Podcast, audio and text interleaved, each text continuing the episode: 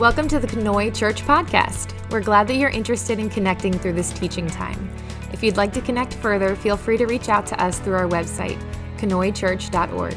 For now, enjoy this teaching from Conoy Church, where our mission is to lead people into a growing relationship with Jesus Christ.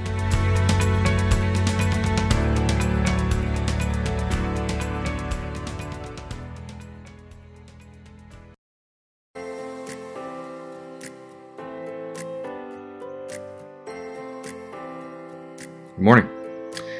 We're going to take a break from Lamentations this week. Uh, I just have some things on my mind that I wanted to to share in this devotional, and and the thing that keeps crossing my mind that I keep thinking about is the question: um, What's so great about normal?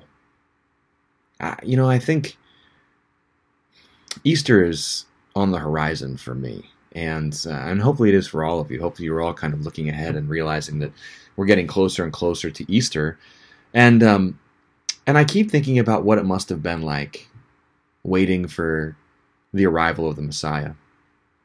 You know, for the Jews of the day in the Old Testament, they had this this order of priests, and by the time Jesus arrives on the scene, uh, we have what we, we call Pharisees and Sadducees, and you know they're the ones who are doing the teaching in the synagogues with the rabbis. They're the ones who are keeping the law and the order that the Jews live by, all the customs and traditions, and making sure the sacrifices are being made. Uh, and they're they're sort of the keepers of the law. That might be a really good way to think about them.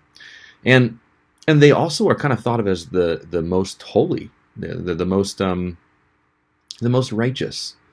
Uh, they're the ones that have to be purified before they can even make a sacrifice on behalf of anybody else. So I think if I'm a Jew in the first century and I'm waiting for the Messiah to arrive, I would almost come to the conclusion that the Messiah is going to be sort of a, a, a, a, perfect version of one of the priests or a, or a priest to the nth degree or something. I guess I would just come to the conclusion Jesus is going to be a, a, a version of, of priest. He's going to hold all the things that the priests hold to be valuable, he'll hold valuable. And um, if the priests are strict, Jesus will be stricter. And if the priests are gracious, then he'll be more gracious. If the priests are angry, then God, Jesus, the Messiah, would be more angry. I just make all these assumptions that it's like it's a Pharisee to the nth degree. And I think that's normal. Um, and I think even today, some of us live in a world where that's exactly what we think.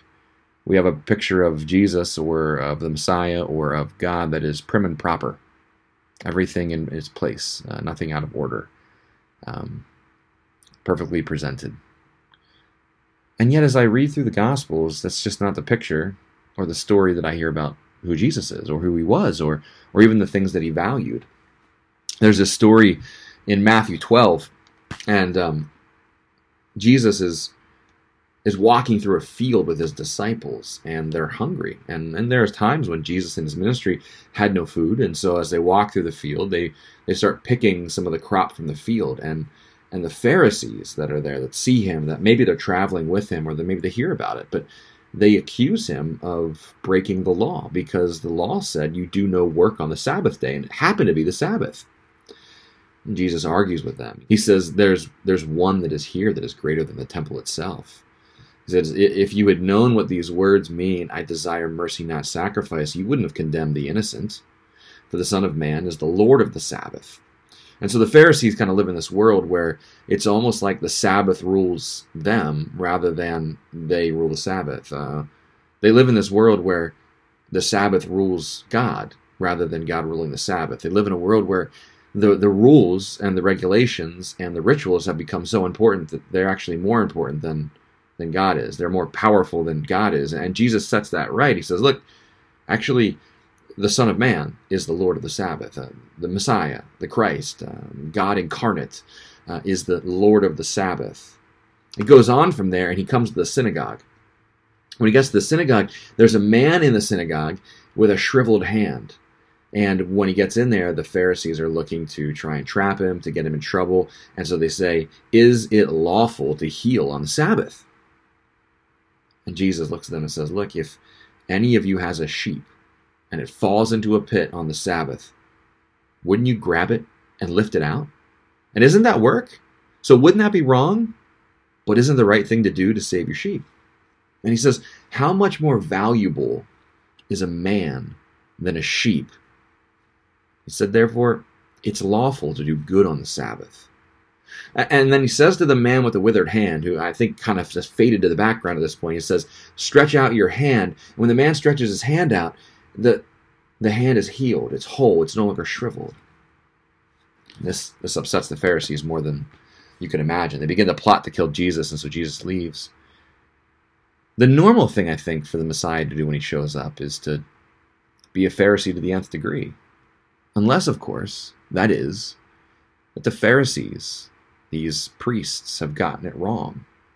That they've misjudged what's been important to God the whole time. And so maybe, maybe the Sabbath was made for man, not man for the Sabbath. Maybe the rules were made for man, not man for the rules. And so while the rules have become so important that they can't see past them, Jesus is there to set that record straight. Think about the story of the prodigal son, and, and perhaps that's one that you're familiar with. Maybe you know that story, but the story goes, a short version is that there's a man with two sons, and one of the sons comes to the father and says, Give me my inheritance early. And in our culture today, that would probably be an odd question, but it doesn't have the same sort of weight that it carried in Jesus' day. Essentially, what that means in Jesus' day is, I wish you were dead, Father. I'd rather, instead of having a relationship with you, instead of being with you, I would rather have the money that I would get when you die. And so the father gives his son his inheritance, and the son runs off to a distant land and he ends up squandering it. He doesn't spend it wisely, he doesn't invest it, he doesn't make more of himself, he squanders it. He has no money left a famine hits the foreign land where he is, and he is left to eat the same food as the pigs. And when he looks down at the food the pigs are eating, and he, he thinks to himself, you know what? In my father's house, the servants eat better than this. Why don't I go home and I can never be a son again because I've definitely I've cut that relationship in such a way that, that my my father will just never be able to take me back as a as a son.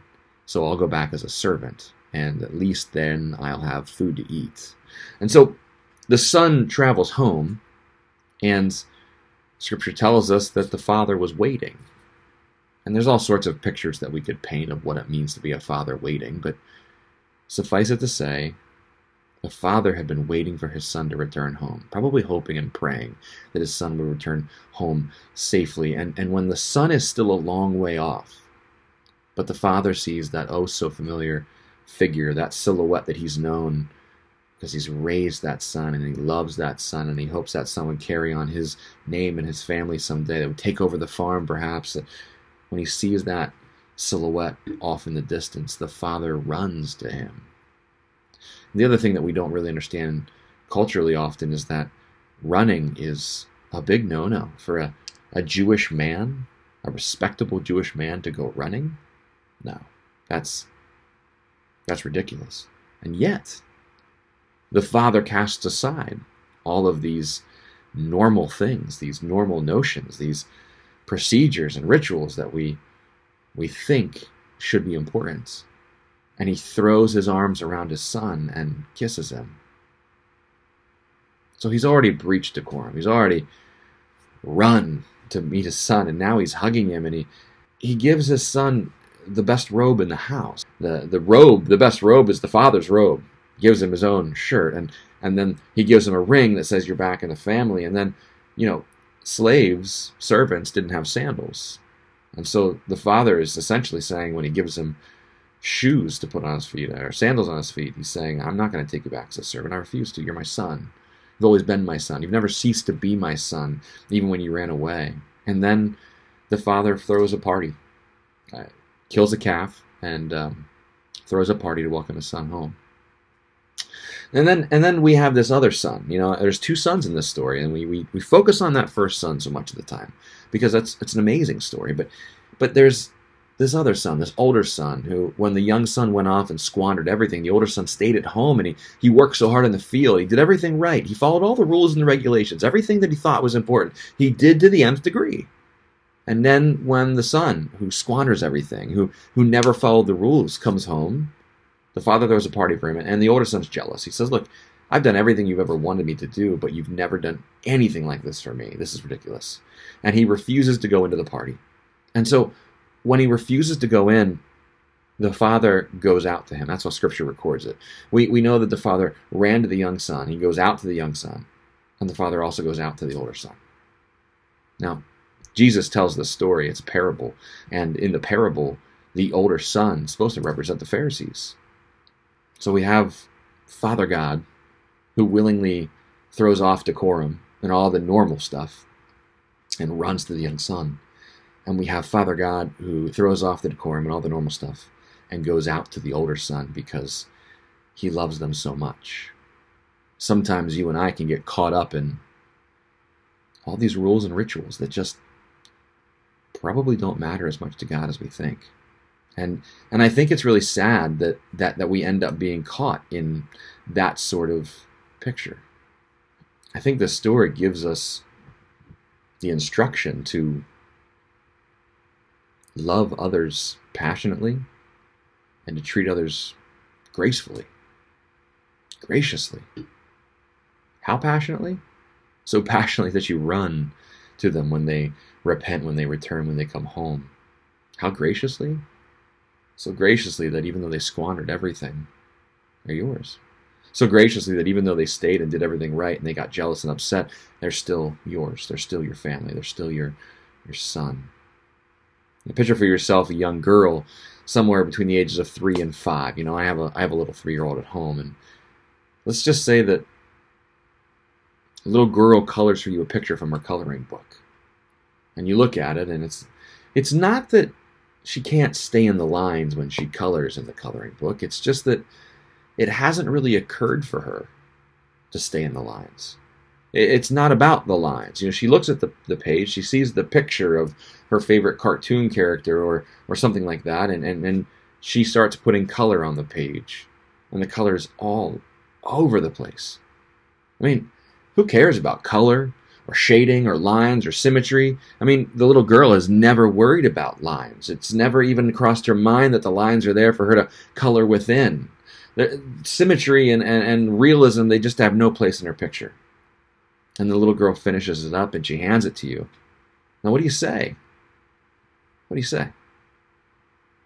Well, anybody that has kids probably says, you say, thank you for such a pretty picture. This is so special to me, and it's obvious that you took a long time to work on this. But in our heads, we think, oh my goodness, this is awful, right? This did you only have a blue crayon? I mean, what about green and yellow and red? I mean, my favorite color is is black, so how about some of that? You know, none of the marks are even close to the lines, let alone being in the lines. I mean, is there something wrong with this child's hand-eye coordination? I mean, take it back, take it back, little girl, and do it again. Do it, do it right. I mean, is that what we do to one another?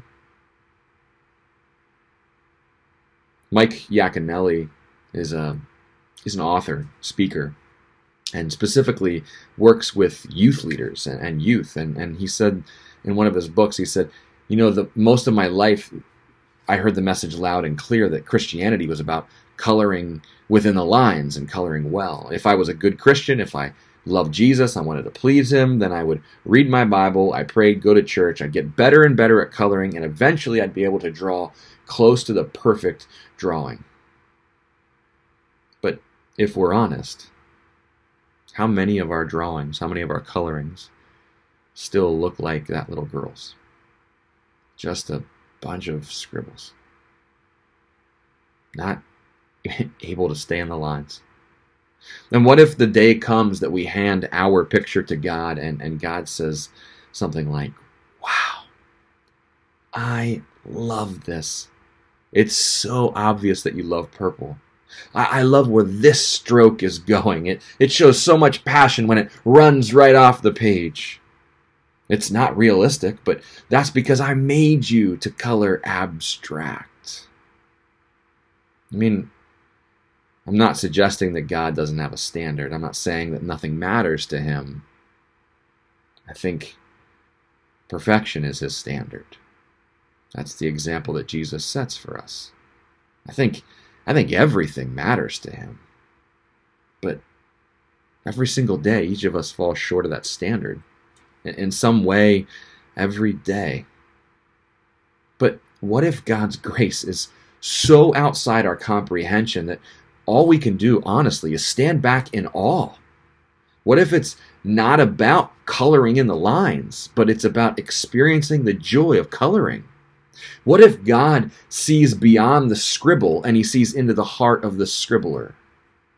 What if it's just like a father who runs to his misbegotten, deplorable, disgraceful, and wonderfully beautiful son? If that's the way that God looks at us and that's the way he interacts with us, then I have to imagine that he desires for us to interact with one another that way too. Maybe sometimes what's normal isn't as great as we think it is. And maybe some of the things we've been told are normal don't actually honor God the way we thought they did. So, I suppose this morning, I want you to ask the question What's so great about normal? Have I been trying my whole life, my whole spiritual life, my whole spiritual journey to fit into some box I just can't fit into? Have I been trying to follow a bunch of arbitrary rules that no one's ever really explained to me why I'm supposed to follow them? Have I been so intent on coloring inside the lines that I've judged every other person around me who has been outside the lines just a little bit? Have I only seen people for the scribbles that they make, and I've been missing the heart of the scribbler? And if that's you, I'm not here to tell you that you have gotten it all wrong and you need to repent. I'm here to tell you that we all need to repent because we've all gotten it wrong. Every single one of us. And honestly, we often get it wrong in how we treat one another. We could do a better job. We should do a better job, and, and we need to start doing a better job today. This isn't something we can put off. What we need to start doing is praying that God would bless us with eyes to see into the heart of the scribbler, not just see the scribbles, not look at their past, not look at their worst day and see them for scribbles, but to look at who they truly are, who God made them to be, and see the heart of the scribbler. Because at the end of the day, that's exactly what God's looking for the heart of the scribbler. He's looking for someone that's going to joyfully color. Will you? Because my challenge for you today is to joyfully color. Just for a moment, take a deep breath. And don't worry about all the rules. Find the joy of coloring. And as you enjoy coloring, some of those rules are going to make sense in a whole new way. And you might find that some of those rules, you don't even need them. What if church isn't about dressing up? What if it's not about saying the exact right thing when you come in? What if church is less like a museum and more like a hospital? What if it's actually a place that you can be yourself? That you can be a mess, and rather than be judged or ostracized or kicked out for it, there are people there that will love you, come around you, and lift you up in the midst of it. What if church isn't supposed to be about a bunch of Pharisees chasing down a teacher saying, You can't pick that crop today because it's Sunday. You can't pull a sheep out of a well because it's Sunday. You can't heal a person because it's Sunday. What if the Sabbath was made for us? not us for the Sabbath. Because there's a time that has come when the one who is more important than the temple is here. That's Jesus. I hope you have a wonderful day.